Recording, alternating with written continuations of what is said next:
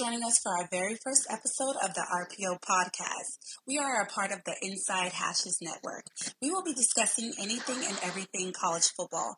I am your host, Patricia Hodge, and with me I have analysts Ray Roberts, Alan Hollowell, and Ryan Roberts. On today's podcast, we will be discussing transfer rules in college football, some 2019 draft prospects, early Heisman favorites, and the draft eligibility process.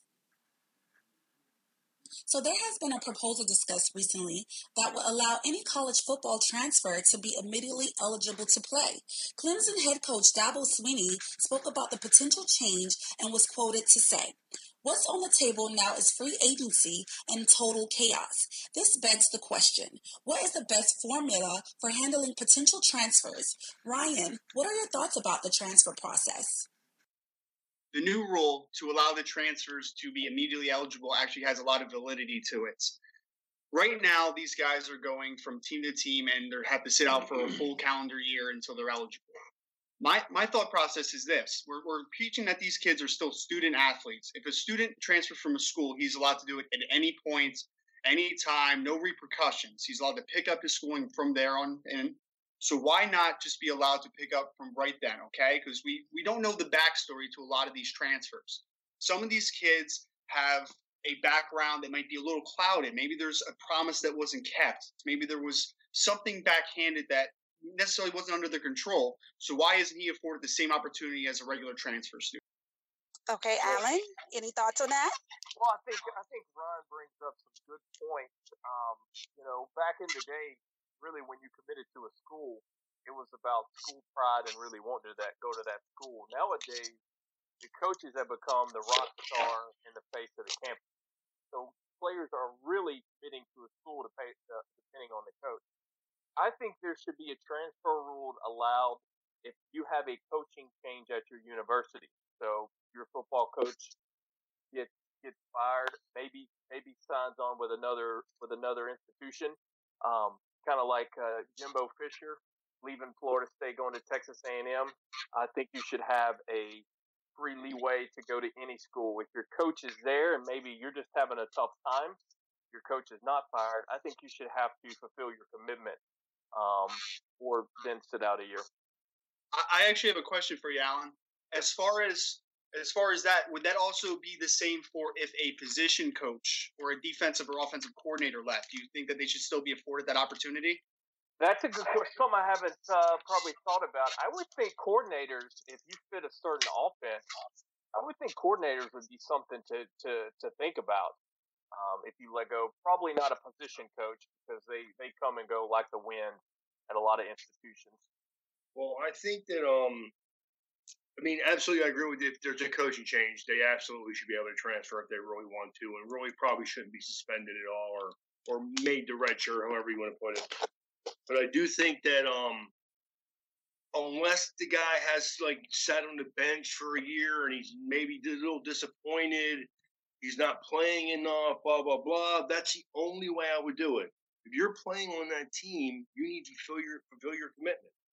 And the worst part about it is let's say a, a kid's a redshirt freshman and he decides like let's say that there is a coaching change. He's a redshirt freshman. He's like, I need a fresh start. This isn't the right place for me. He transfers. He actually doesn't get a redshirt year. He doesn't get another year of eligibility. So he basically just lost a year of eligibility off of something that again wasn't under his control. Right.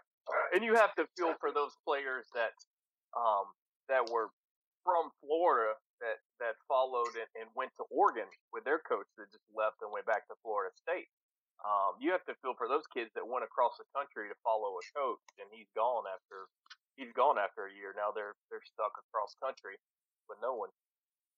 Yeah, because like like Alan said, there's so much turnover, not only just with position coaches and even coordinators. Also, you see head coaches; they go to a stopgap spot for one or two years, and then they're out of there for the next big job that opens up. So why shouldn't those kids be afforded the opportunity if, like I said, something backhanded that isn't under their control happens?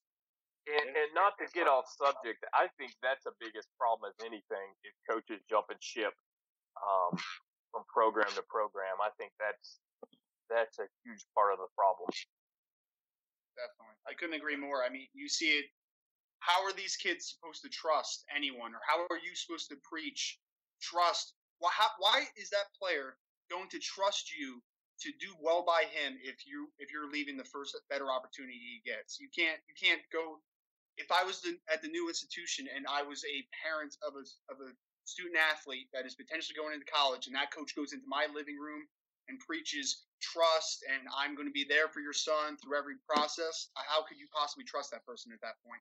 And they're really they're lateral moves. I mean, you're going from one division, one you know bowl championship team to another. It's a lateral move. It's just about pay and prestige, and uh, I think that's something they've got to fix. And also, you know, coaches leaving programs where they've committed a lot of NCAA penalties, and then, then they jump to another one. Yeah, so they basically run that school into the ground and then just leave for the next one. So yep, Lane Kiffin rule. Yeah, really. Yeah. okay, guys, let's switch gears for a minute and talk some 2019 NFL draft. In our draft preview section today, we will be discussing the potential quarterback class. Ryan, let me hear a few early frontrunners that you have in mind for the top quarterback in 2019 NFL draft. Um, so I like I'm, I'm just going to give a couple guys. I'm not going to, you know, make the list as long as it possibly could because there's a the thing with this quarterback class is right now it's so wide open. There's a bunch of potential, but not much of it is proven potential. So I'm going to throw out. I like Drew Lock from Missouri. He's uh he's got good size, 6'4", 225 pounds. He's he set the SEC record last year. I think he threw about 43 touchdown passes in the SEC. He's got a great arm. He's got a good feel in the pocket. Right now, his accuracy is a little inconsistent, so it's something that he has to clean up. It's more, it's weird. Sometimes guys lack consistency as a as as an accurate passer because of their feet. Their feet are all you know, like Lamar Jackson, for instance, had a narrow base, so he couldn't he couldn't um you know whip it out as fast as possible or as in rhythm as possible. But for him, it's actually all upper body. He he just relies too much on his hips and doesn't actually bring his arm all the way through which is a little strange. But so senior class, that's my guy. And then I'm just going to do one underclassman that I really like. I really like Shea Patterson, who just got transferred to Michigan. It, it pains me to say that. I I'm, I loathe Michigan, uh, but he he did a lot of great things at Ole Miss to show some playmaking ability outside the pocket. He's a little shorter, which might knock him, but I I really love uh, you know the arm talent that he has. He can throw from different platforms. He's got kind of that, that Aaron Rodgers thing going on. And then I just want to throw in, sorry, one more. I'm going to say that I actually have an interview next week with a small school kid that I want to throw out there from South Dakota State, Taryn Christion, who was the quarterback who, who threw to the second round pick by the Eagles this year, Dallas Goedert. He uh, he's about 6'2", 220. I like his combination. He's got he's got good feet, good athleticism and he throws a very catchable ball, good pocket presence. So that's just a small school sleeper that I am looking on looking at early on in the process. Awesome! I look forward to hearing that. What about you, Alan? Um, I would, uh, you know, I spoke with the Penn State coaches bragging on Sa- Saquon Barkley a couple months ago, and they said, uh, and all they basically did was brag about their quarterback, which which kind of shocked me. Trey uh, McSorley there from Penn State. He's about the size of Baker Mayfield. He's 6'1", um, 212 pounds. But then if you look at his his resume, he was one of the top completion percentage uh, in the country. He's got a Rose Bowl MVP award. Um, who I think will be the number one pick in the draft. I think Justin Herbert from Oregon. Uh, this kid is a stud. He's 6'6", 231 pounds, and he led the nation in completion percentage at just under 70%, only threw three interceptions. So I think Justin Herbert's a name you will be uh, you will be hearing on draft day next year, very early. Yeah, I, I like Herbert a lot actually too. Like like Alan said, he's got all the tools. Big guy, strong arm. He's a good athlete. Has good presence in the pocket. I just left him off the list for now, just because he he hasn't had a full season to kind of put everything together yet. But if he has the season, if he plays every game his junior year and keeps showing what he's showed in uh, short spurts, I, I totally agree that he's going to be a great quarterback. Uh, another guy maybe I thought of was uh, Justin Stidham from Auburn. Um, here's a guy who was the number one quarterback in the nation when he came out of high school and signed with Baylor and then transferred to Auburn. Um, but I I, uh, I spoke with one of their coaches on the staff at Auburn that I know personally, Um, and he and he told me there's no way he thought that, that uh, thinks that this kid's going to go in the first round next year. Oh, I mean, I pretty much just wrote down my top four guys, and I got Ryan Finley, number one from NC State. I mean, they all have. I got Drew Lock, quarterback from Missouri, and I got your guy, um, Justin Herbert from Oregon, and I got um, Jarrett Stidham from um, Auburn. I mean, they all have different types of arm talent. Some guys are more accurate than the other. They all have NFL ready arms, though, as far as I'm concerned. I, I, I mean, as far as Ryan Finley from NC State, I want to like him so much, but I, I don't think he has an NFL arm. I think he's going to just be a backup quarterback in the NFL. I mean, I not that he's going to be bad or per se that he'll never have an opportunity to start in the NFL, but I don't think he has an NFL caliber arm at this point. He's an interesting kid. I mean, NC State's putting out more people in the draft right now than than your Florida State or Miami. It's incredible their whole D line got drafted. So it will be interesting to see how he does this year. I just think that yeah, he doesn't have an arm like Herbert does, but I think he has the accuracy more than maybe all the other three that I just named. Named really. He definitely has accuracy. I just I just struggle with him maybe um, hitting some of those tight window throws in the NFL. So, college basketball has brought some recent conversation about whether they should change the one and done rule for entering the NBA draft. This dialogue has brought some interesting questions. Should there be any changes in the current NFL draft? Right now, college football players are not eligible to enter into the NFL draft until three years later after graduating high school. What are your thoughts on that? Uh, I, I think that as far as the NFL draft process, for the listeners that don't, don't know, right now it's you have to be three years out of high school. So not necessarily that you have to play three years; it's that you have to be graduated three years out. So that being said, I like it personally. Okay, I I think that as far as basketball, you can make the transition from the high school level to somewhat of a pro level a lot quicker. We can see that transition happen. We we've seen it happen. So for an NFL physical football game, specifically with linemen and people that live in the trenches more so, they need to, there's development that needs to happen. There's strength conditioning programs in college that are vital to their development. So I actually love the three year three year rule because we get to that three years. For most guys, it's like, okay, well, if you're not going to be a top 10 pick, a first round pick, why not just go back one more year and get your degree? What, what's the drawback to it? At least you have your potential for life after football. Yeah, I absolutely agree with you, Ryan. It's it's too much of a, a taxing sport on your body to come out any earlier than three years out of high school. You know, people don't believe us. Just look at a guy like Ryan Shazier, who's an All Pro linebacker, and you know, one one little technique issue wrong, and and the guy's barely able to walk right now. So I, I just I, I love the rule that they have. Um, these kids are paid to go to school throughout the summer, so a lot of them are graduating in almost three years anyway, so they're almost getting their degree by the time they get out. I think it's a great rule, and it shouldn't change the football. And I saw the craziest stat. I think it was the final count of early entrants last year were 112, I believe. So on top of that stat, so many kids even early. Obviously, all, not all of those are traditional juniors who haven't graduated. Some of them are redshirt juniors. But just to put into perspective, out of those 100 or so players that entered the draft, 35 went undrafted. So why why are they why are they mortgaging their future? What what if what if they don't make it? It's it's a it's a hard thing to make. So why are you putting all your eggs in that basket when you have one more year to do it? You have one more year to cement a and you have a free education. It's not like you're struggling to get by as far as paying for school. You know, most people have student loans that they're paying back. Those kids have access to a free education. Take it while you can. I agree with that. I mean, I think the three year rule is perfect, like you guys said. I mean, I could see them shortening it maybe to two years eventually down the line, but I don't really think they should. I just think it may be pressure. You know, let's face it, everybody gets pressure from the agents.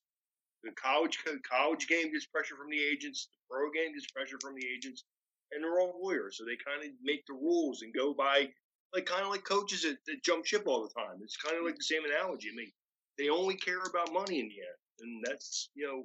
So they're in these kids' ears telling them how great you're going to be. A, you're going to be a top three three round pick, and then the guy's sitting there and he's he's either a fifth or a sixth round pick, and then he's either or he's not drafted. And it's like, why did you leave school? If you'd have waited one more year, you would have solidified that pick you should have been. Or again, just go there and get the degree. Why not? That's what you're there for, really, right? I mean, we could really only say Marcus Lattimore might be the only the only college football player I could think of that it hurt him to stay one extra year. And I mean, that's one out of thousands. And, and Lattimore had a good insurance policy. Um, but, um, so I, you know, I, I just see, just see the, the risk just out, outweighing the reward here. And these kids have also the, they have the, the, the means to, they have a, they have an NFL committee that can tell them, they submit their, their uh, paperwork to the NFL, and then the NFL committee sends them back and tells them if you're going to be a first or second round pick, or you should go back to school. And a lot of these kids get the uh, go back to school, but like Ray said, they get the the you know the agent that's making money off of them in their ear, telling them like, "There's no way you're not going to get drafted in the top two rounds." So again, you have to use you have to use what you have. You have to use you have to use the ability to understand that the average NFL career lasts about, I think, three and a half years or so. So, you know, cash in with your free education while you can. The NFL is not going anywhere. If you're a good college player and you're playing at a good big time program, you're getting the best medical attention you can anyway. So just play the season and don't worry about it and let the cards fall where they will. You know, that's that's always the best work. Work hard and you'll benefit from them. And you know what? Once you're in college football, it's easier to get that job broadcasting college football or covering college football. Why not? Mm-hmm. Tim Tebow is going to have a career the rest of his life, no matter if he ever puts a uniform on again or not. Yeah. Well, I would say, I, I guess the biggest thing is why would you hold a person back from from making money early on when, like we said, we're playing a physical game that you may only play a few years. So why not cash in with a few million dollars while you have the ability to still produce at that level? So the one position I will say that I would even if I were a running back, I may think about coming out as early as I possibly can and maybe not carrying the ball as much as these coaches want me to. Yeah.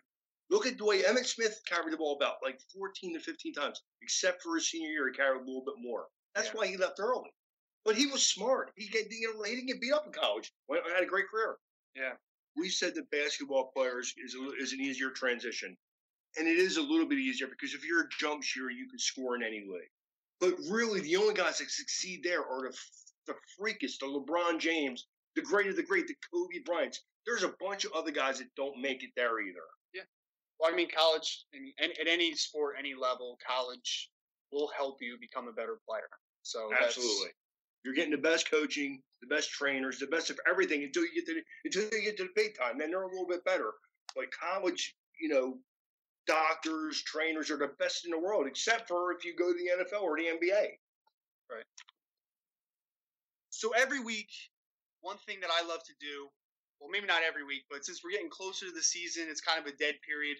I think that we should talk some Heisman front runners early on. Okay, so let's start with Alan. Alan, if you could, if you could, if you were a betting man, okay, and you had to put your money on someone to win the Heisman this upcoming season for the 2019 2020 season, who would you pick?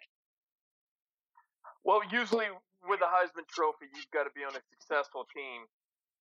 I I personally do not think that that Georgia is going to be successful this year as they were last year. They lost a lot in the draft, and I was going to say Jake Fromm. I think they're going to struggle more losing those backs and, and those offensive linemen than what they think. I'm going to go Nick Bosa, defensive lineman, Ohio State. I'm going to I'm going to say first time since 1999 we have a defensive player win the Heisman. Got a lot of hype around him. His brother did him a great favor, but being a great player above him, Nick Bosa, Ohio State. I like it. I like it a lot. I mean, I I'm a Notre Dame fan, so I, I personally I remember the year it was 2012. Not Manti Te'o took second. I was like, come on, man, let's get into that defensive Let's do it. Let's do it. I love it. Ray, who who would you pick? You know, I have um I have like three different guys, but I like two guys specifically. I have um Bryce Love from Stanford, running back, and um Jonathan Taylor, the running back from Wisconsin. And I also like D'Andre Swift. I think that even though he didn't have the numbers because he was a third third running back on a very good team last year, I think we'll get a lot of the bulk carries, and I think he'll be a guy that that who, who will be right there in the end. So I would say that for me personally, Khalil Tate, most dynamic quarterback in college football, possibly plays for Arizona, 6'2", 215. He has a very underrated release, good solid arm. But the thing that he separates himself is he's an athlete at the quarterback position. He was unstoppable down the stretch when they made the full change from him for Brandon Dawkins. He played great. He, you know, put up gaudy numbers statistically. And, you know, I wasn't going to do this, but since Alan threw a defensive player in there, I got it too. Ed Oliver, best player in college football, University of Houston. Dude is nuts. I, I, if anybody hasn't seen that video that went viral of him doing doing pass drops and coverage drills, I you need to go take a look because this kid is a freak at 6'2", about 295. I, I think that he could even play, you know, he could he might be that guy that you're just like, oh, short yardage, put him at fullback, give him a touchdown here and there. So that's my guy, Ed Oliver, if I had to go defense. And one more name not to forget, Kyler Murray. Kyler Murray from Oklahoma. Quarterback sit this year, transferred in from uh, Texas A&M. I broke down some of Oklahoma's games this year, and let me tell you, there's guys running all over the field wide open uh, every other play. Kyler Murray, Oklahoma. You know, it's funny. Funny you mentioned Khalil Tate, Ryan. I had him as my um, my sleeper to win the Heisman this year. Okay, because I think he could win the Heisman. But like you said, he's a you know great quarterback, very good athlete. I think that he could win the Heisman too. But he was my sleeper because I really think that one of these running backs will wind up winning in the end. I think I think that a quarterback's going to rise to the top though, because I actually did a stati- I saw a statistic that 13 of the last 15 Heisman Trophy winners have been quarterbacks. So that being said, you know, it's it's usually the guy. You know, everyone talks about the quarterback position first and foremost. So I think someone's going to get pushed to the top. Could be Khalil Tate. You know, it could be one of the other quarterbacks that we already mentioned in our draft segment. Who knows? I I think that it's hard for a running back to be on the in the spotlight as much as it is for a quarterback. So I think quarterback's always the safe bet as far as as far as Heisman odds. The exciting part is that for this Heisman race, that I mean, early on, obviously the season's not even close to being here yet, but for this Heisman race right now, it's so wide open. Usually, you have a guy that's a front runner next year, like when Marcus Mariota came back, or somebody like that. Some guy that you're just like, that's got to be one of the guys at the end of the season. I think even people said that maybe about Baker Mayfield before the season that he was a potential guy. Maybe Lamar repeats somebody like that. But with the quarterback room, like we talked about with the draft segment being so wide open, I think that there's so many different possibilities.